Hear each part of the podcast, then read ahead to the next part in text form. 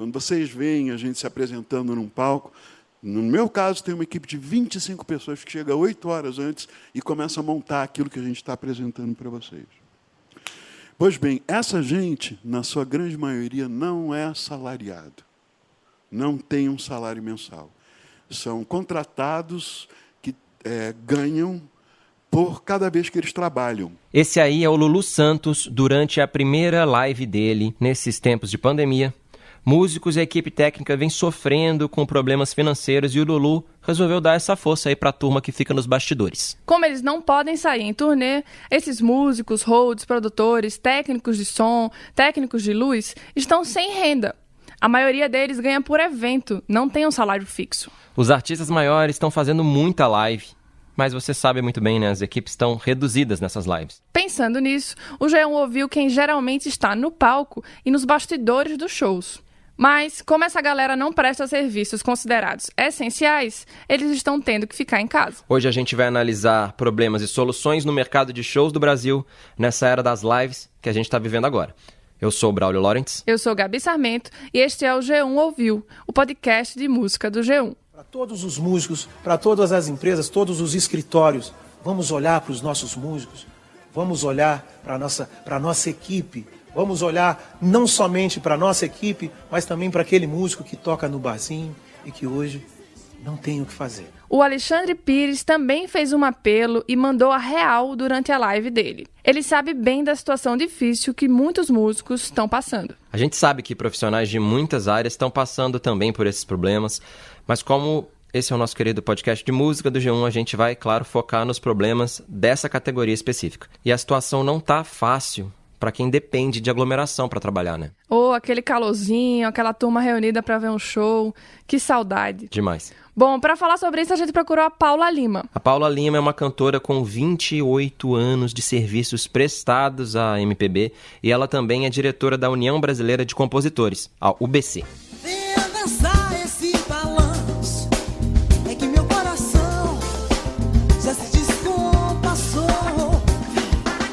Eu liguei para Paula e a primeira pergunta que eu fiz foi bem direta. Qual foi o impacto da pandemia para ela? O impacto foi tremendo, porque a gente se planeja, né, durante o ano para o trabalho e, obviamente, tem a questão financeira também, que hoje é uma das questões principais. E tudo foi cancelado, simplesmente. Então, nosso setor foi o primeiro a parar por conta de aglomeração e vai ser provavelmente o último a voltar né? É, e a gente não sabe quando. A Paula contou que fez os últimos shows no começo de março e que já sente falta do calor ali dos palcos. Ela ainda não fez lives musicais, digamos assim, mas toda semana conversa com artistas no Instagram da UBC. A Paula tem uma equipe de 11 pessoas fixas e comentou sobre como tá vendo essa situação dos músicos. Eu acho que a situação do músico é realmente seríssima. Em geral, os artistas são independentes e não são uma empresa. Então é muito é, um realmente, como você disse, é um trabalho pontual dos músicos. Então tem um show, ele vai e, e, e às vezes ele inclusive trabalha com vários artistas, só que nenhum artista está fazendo show. E quando tem live, é o que você falou, tem um ou dois artistas. Quando, quando é um pouco maior, tem quatro, mas para quem tinha 15 eu também perguntei quais saídas, quais alternativas ela enxerga para os músicos neste momento difícil. Sinceramente, eu acho que ainda é um ponto de interrogação. Assim, a gente, é, os músicos e eu, por exemplo, eu não sei exatamente como vai ser. O que a gente tenta é justamente isso, através dessas lives, através das lives patrocinadas ter algum fundo, por exemplo, que cada artista reserve para os seus músicos, mas enquanto isso não acontece, eu acho que fica praticamente impossível. Realmente eles, eles terão e estão procurando essas outras ações de outras empresas, governamentais ou não. A própria União Brasileira dos Compositores tem a campanha que se chama Juntos pela Música, que nesse primeiro momento vai dar um auxílio de 400 reais por quatro meses aos compositores e também aos intérpretes que são associados. Tem uma comissão que avalia a situação de cada um e a Paula falou que o formato do projeto pode mudar conforme as semanas e os meses passem. Ela também comentou sobre iniciativas do governo para esse momento. Mesmo o apoio do governo, por exemplo, de 600 reais, em geral o músico ganhava isso por show. Então, como que ele vai é, suprir as necessidades dele, né? É, é, muito delicado, precisa de uma atenção maior. Ao mesmo tempo, o governo também respira por aparelhos e é um país imenso com inúmeras dificuldades. É, é um momento trágico assim, né? E que a gente precisa encontrar caminhos. E eu acho que os únicos caminhos, é, por enquanto, são de doações é, não governamentais, assim, em apoio à cultura e à arte. E, obviamente, um Ministério da Cultura que funcione, né? Pra dona do mar nos abençoar. Outra pessoa que entende muito de música e também de mercado é o Pretinho da Serrinha. Ele é músico, cantor, compositor, produtor, comentarista de Carnaval da Globo, enfim, o cara joga em todas. O Pretinho toca profissionalmente há 31 anos. Ele me disse que o primeiro cachê dele, que ele foi pago, foi com 10 anos, Braulio. Bem novinho, hein?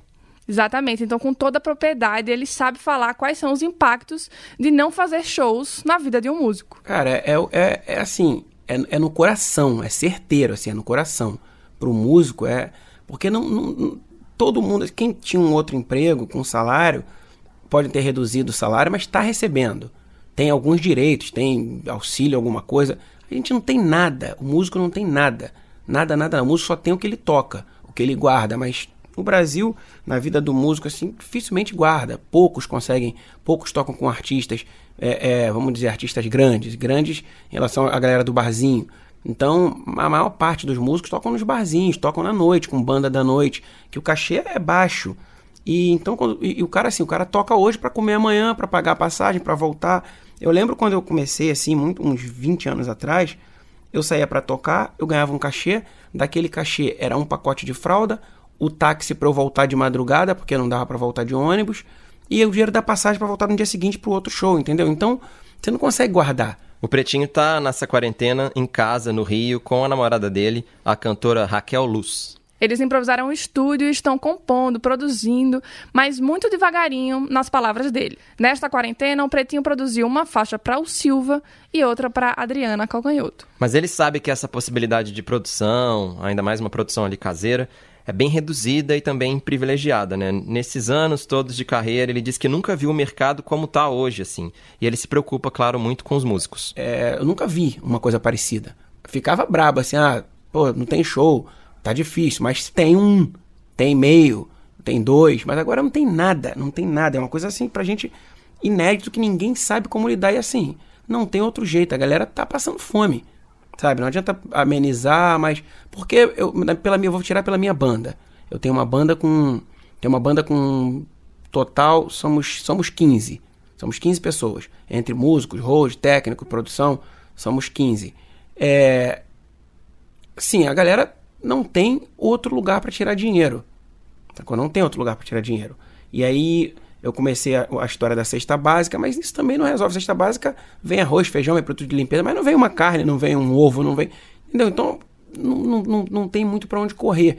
E a turma, assim, tá, tá quebrada. A turma tá quebrada mesmo. Não se, vai se virando. Pega um amigo aqui, empresta aqui, outro pega, empresta dali. Vai, vai, vai rodando, porque todo mundo é, é como diz uma empresária que eu tive, a Paula Lavigne, a gente é do circo, a gente está acostumado a pular de um lado para o outro. Essa história de cesta básica que o Pretinho falou é uma iniciativa que ele teve de dar cestas básicas mesmo para os músicos que estão precisando. O projeto Cesta Solidária começou para ajudar a banda dele, do Pretinho. Depois passou para músicos que entravam em contato com ele e agora já ajuda muito mais gente. Produtores, técnicos, holds. O Pretinho diz que fica articulando, pedindo ajuda porque a situação é grave. O Procure Saber da Paula Lavigne já divulgou a iniciativa e a Roberta Sá já fez uma live com doações para este projeto. É, é, milhares de famílias vivem do, do, do, do show business, né? É, então essas pessoas estão sem ter como botar comida na mesa.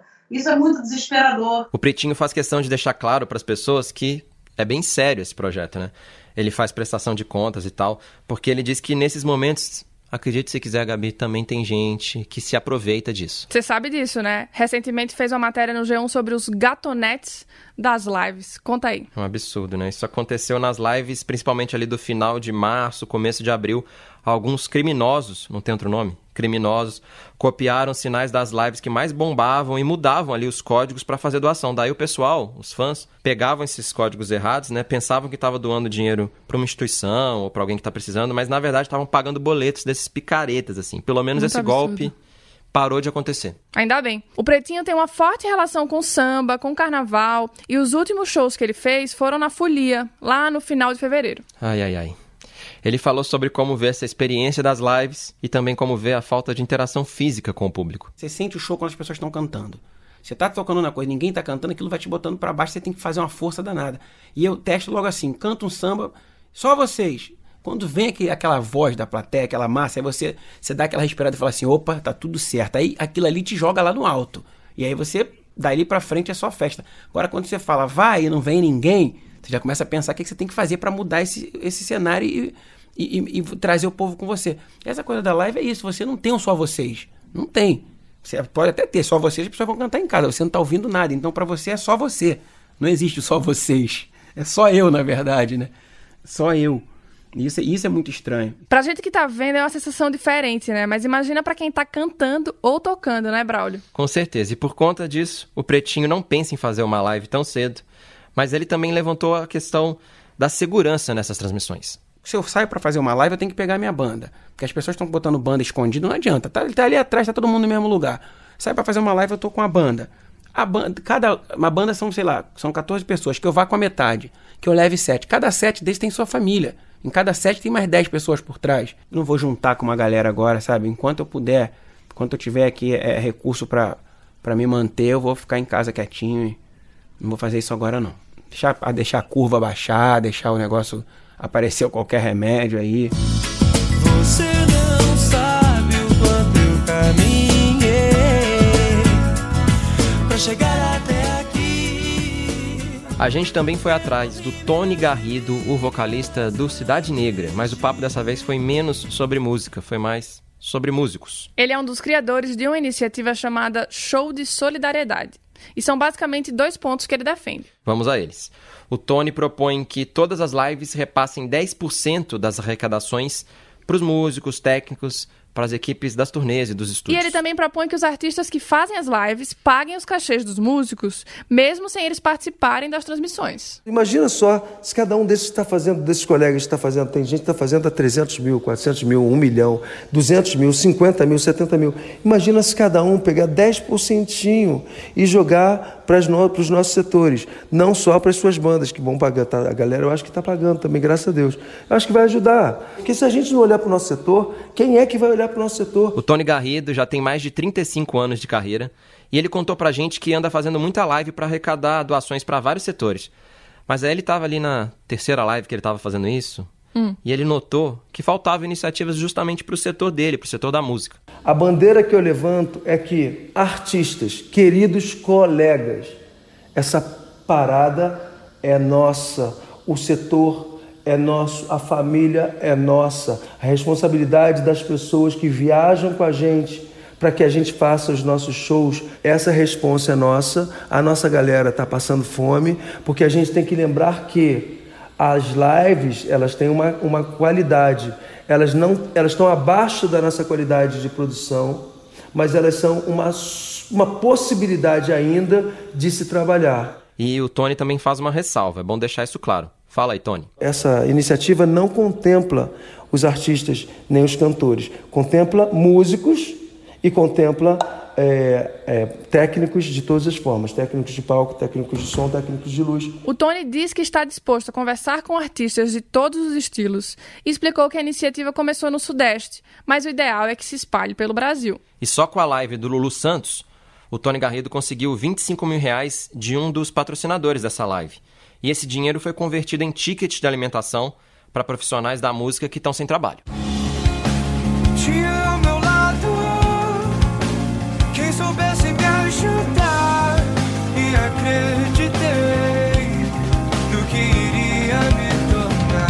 E não é só na MPB, no samba e no reggae que a pandemia está causando prejuízos. É o Scalene, uma banda brasileira que ficou muito conhecida depois de participar do programa Superstar da Globo. Estava ali pronta para engatar o ano de shows depois do carnaval, mas todos os planos deles miaram. A gente conversou com o Tomás Bertoni e foi um time muito bom, Braulio. Ele tinha acabado de ter uma conversa importante sobre o futuro da banda. Ouve aí. A gente, financeiramente, eu acabei de sair de uma reunião com um contador para perguntar para ele como é que faz para declarar falência. Mas, obviamente, que eu estava sendo dramático porque eu imaginei que tivesse outras formas menos cinematográficas de poupar custos do CNPJ de uma banda que está no meio de uma pandemia. Essa opção existe, que é deixar o CNPJ inativo. Então, aqui em primeira mão, 20 minutos depois da reunião com o contador, dizendo para a imprensa que o CNPJ do Scalene, a partir de junho, estará inativo. A gente não vai poder emitir nota. E, enfim, mas é para a gente economizar algumas coisas, inclusive o próprio contador, coitado. É, o depoimento dele deixa claro assim que o jeito foi cortar custos, né, para se manter o máximo possível, né, com a Scalene, né? Apesar de ser triste para alguns, até que faz sentido. O Tomás também contou que a decisão de deixar o CNPJ da banda inativo vem de um planejamento financeiro que eles vêm fazendo em meses mais turbulentos. Lembrando que o Scalene é formado também pelo Gustavo Bertoni, que é irmão do Tomás, pelo Lucas Furtado e pelo Felipe Nogueira. E eles têm um fã-clube muito dedicado, assim, muito ativo na internet, uma história que é legal demais, assim, nesses últimos anos. Já tocaram no Lollapalooza, no Rock in Rio, a gente está sempre acompanhando os caras.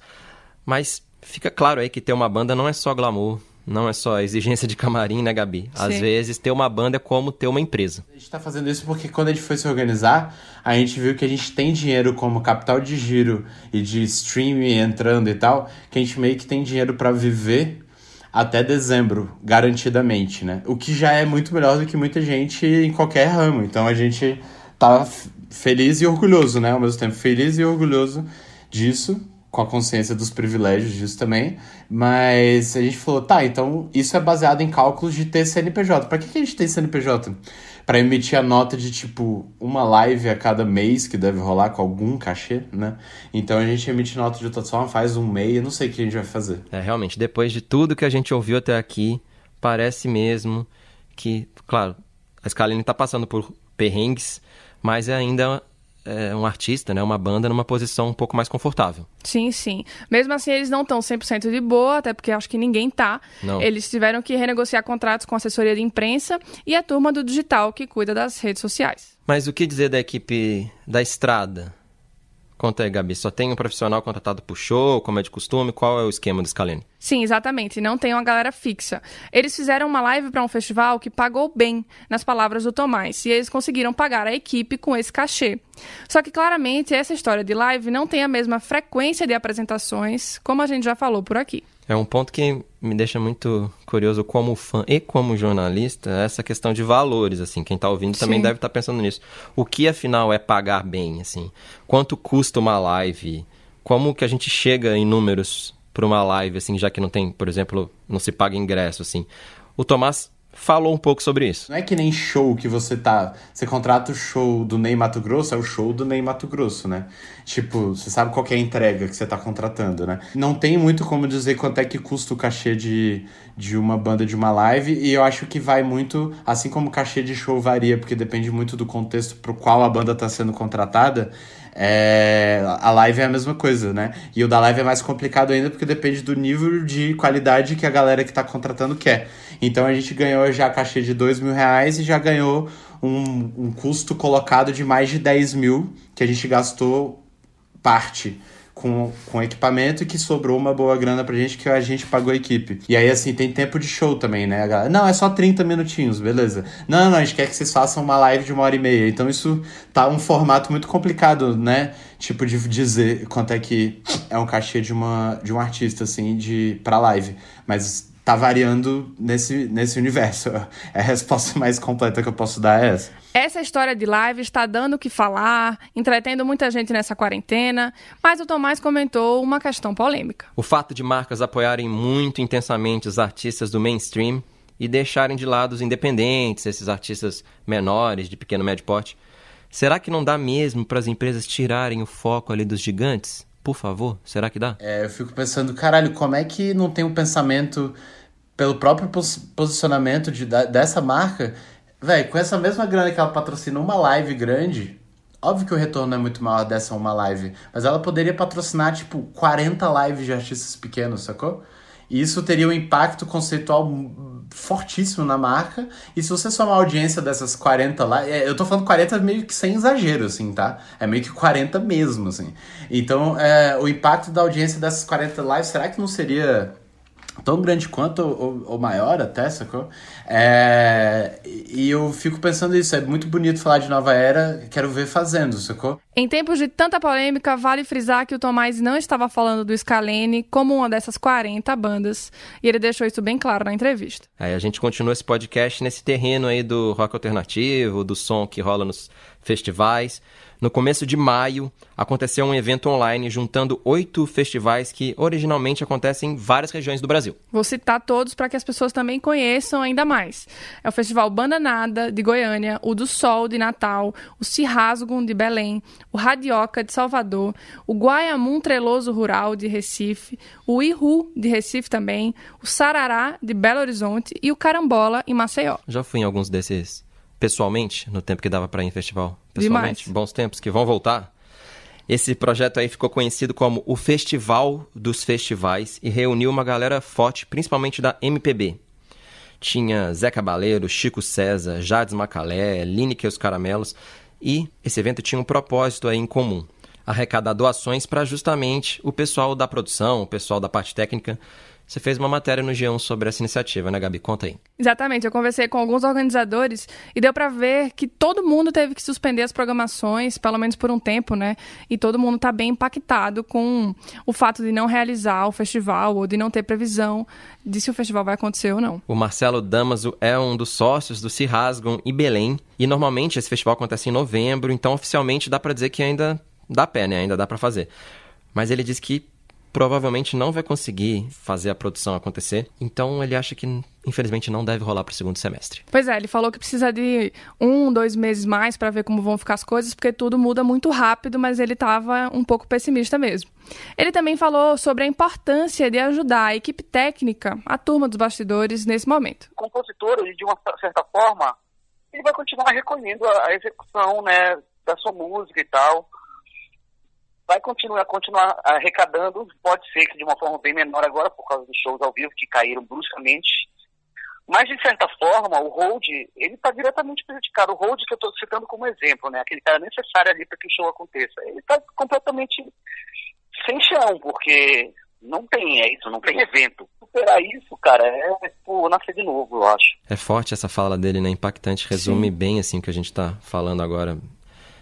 Porque é impressionante como dá pra ver que ele se sente tocado e ao mesmo tempo responsável, porque ele tem que achar uma forma de rentabilizar, né, de gerar dinheiro ali pro meio artístico e claro, para manter a produtora dele em atividade. A gente está tentando pensar todo dia, eu durmo pensando e acordo pensando em que estratégias a gente consegue entregar para garantir nosso patrocínio, fazer uma entrega que não fique somente na live, que talvez seja um formato que ainda está crescendo, mas que talvez sature um pouco, né?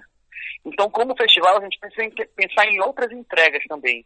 E isso está sendo assim, um desafio, né? Um desafio obrigatório, não é que a gente queira encarar esse desafio. Quem também falou com propriedade sobre a parte técnica foi o Tomé Lombelo, sócio-diretor da Freak House, uma empresa de eventos aqui de SP. O Tomé também é diretor técnico de shows como do Seu Jorge, do Skank. Ele também é um dos chefes de palco ali, main stager manager do, falei bem, do palco mundo do Rock in Rio. Explicando este cargo para quem é leigo, eu também não sabia, ele coordena e amarra todas as pontas entre fornecedores da parte técnica, como som, luz, LED, geradores, carregadores, com as necessidades das bandas. Trabalho pesado ali. Sem ele, a coisa não rola. Basicamente, ele é a pessoa que faz tudo acontecer ali de forma pontual, organizada, né? Além dessa parte forte aí da música, a empresa dele também faz eventos corporativos. Mas do dia para noite, tudo foi cancelado. Vamos ouvir um pouco o Tobé. Que nossa profissão nem existe legalmente no Brasil. Isso é muito complicado. É, são poucos profissionais que têm carteira assinada, com salário digno, que consigam continuar pagando suas contas e ter um mínimo, pelo menos, para viver com suas famílias. O Tobé falou que no fim todo mundo vira empresário, o que é bem ruim pensando na legislação trabalhista. A gente sabe que são poucos os benefícios disponíveis, mas já é alguma coisa, né, brother? É, o pessoal da graxa, como é chamada carinhosamente a equipe ali de montagem, não tem perspectiva de voltar ao trabalho tão cedo E isso preocupa também os artistas. Na euforia, na felicidade de ver lives, enfim, os artistas cantando de novo, eu, como espectadora, confesso que não tinha parado para pensar muito nesses cuidados que tem que ter por trás de uma live, né? E esse momento está sendo difícil para todo mundo, então fica o apelo para empresários, artistas, as empresas olharem também para essa turma aí dos bastidores, porque sem ela nada acontece. E eu também queria fazer um pedido para você, nosso ouvinte. Se você tiver condições, procure iniciativas que ajudem profissionais do entretenimento na sua cidade, na sua região. Qualquer ajuda é válida neste momento. E a gente se despede ouvindo um pouco mais da live do Lu Santos, de certa forma, uma live que fez a gente pensar que tinha que fazer esse podcast. Exatamente. Até o próximo João ouviu ao som do bom Lulu Santos. Tchau. E não esquece, você pode seguir o G1 Ouviu no Spotify, no Deezer, no Google Podcasts, na Apple Podcasts, no Castbox ou no G1 mesmo. Se cuidem e até mais. Ainda leva uma cara pra gente poder dar risada.